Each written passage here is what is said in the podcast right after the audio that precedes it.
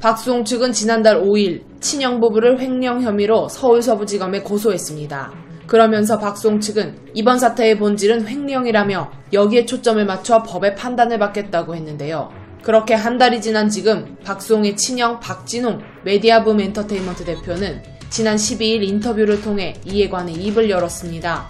박 대표는 먼저 30년간 수홍이 매니저를 했는데 지금에 이르기까지 같이 이루어온 것이라며 수홍이도 절 도와주고 저도 수홍이를 도와주고 그랬다고 보는데 수홍이는 자기가 해준 것만 생각한다고 입을 열었습니다.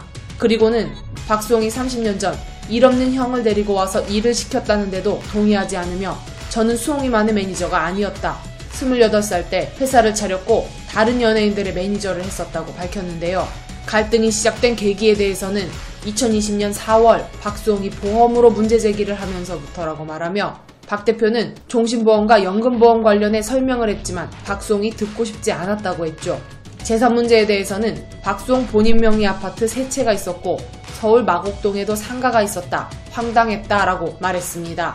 이는 제 노력으로 일궈온 것들이 제 것이 아님을 알게 됐다는 박수홍의 주장을 정면으로 반박한 것인데요. 박수홍의 연소득이 2억 원 수준인 것에 대해서 합법적 절세 방법의 일환이라는 취지로 설명하며 수홍이 개인 통장은 제가 관리한 게 아니라 아버지가 관리한 것, 형인 제가 횡령을 했다는데 수홍이 본인이 모든 법인 통장과 이익잉여금 통장을 다 갖고 있다고 했습니다. 형제 간의 갈등에 대해서는 부모님도 다 알고 계셨던 부분이라며 이번 일에 대해 아버지는 망치까지 들고 수홍이 집 가서 문 두들기고 했다. 수홍이가 부모님과 형제들을 피하고 있다. 여자친구 부부는 상암동 아파트 주민들도 다 아는 내용이다라고 말했습니다. 마지막으로 박수홍에 대해서 좋게 얘기하면 순수하고 안 좋게 얘기하면 사기당하기 쉬운 성격. 21살 때부터 연애 활동을 시작해서 사회생활을 잘 모른다고 하며 수홍이는 착하다, 순수하다. 저는 여전히 동생으로서 박수홍을 사랑한다고 말했습니다. 이에 대해 박수홍의 절친한 후배인 개그맨 손원수는 한 언론을 통해 박 대표의 주장은 본질과 물을 흐리는 거짓말이라고 했습니다.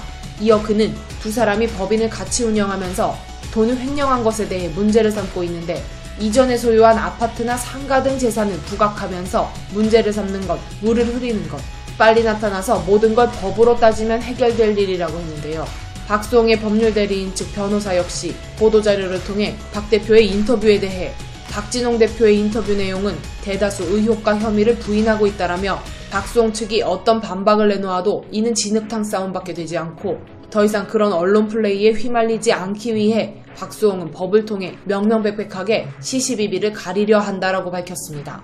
이어 이번 사태에 있어서 박수홍은 피해자라고 강조하며 박수홍이 어떤 성품을 가진 사람인지는 박진홍 씨 역시 인터뷰를 통해 인정하고 있고 남은 것은 법적 판단을 통해 잘잘못을 가리는 것이라고 얘기했죠.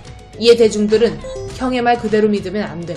기자한테는 다 말할 수 있으면서 동생과 단독 만나면 안 되는지 제대로 된 형이라면 박수홍에게 피해가 안 가도록 언론질하지 않고 법대로 간다고 하지도 않는다. 그것 하나만 봐도 답이 나온다.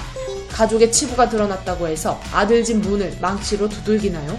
TV에 허허하고 웃는 모습만 봐서 세상 인자한 아버지로만 봤는데 왜 여자친구 있는 게 무슨 큰 잘못이나 치부인 것처럼 얘기하나요?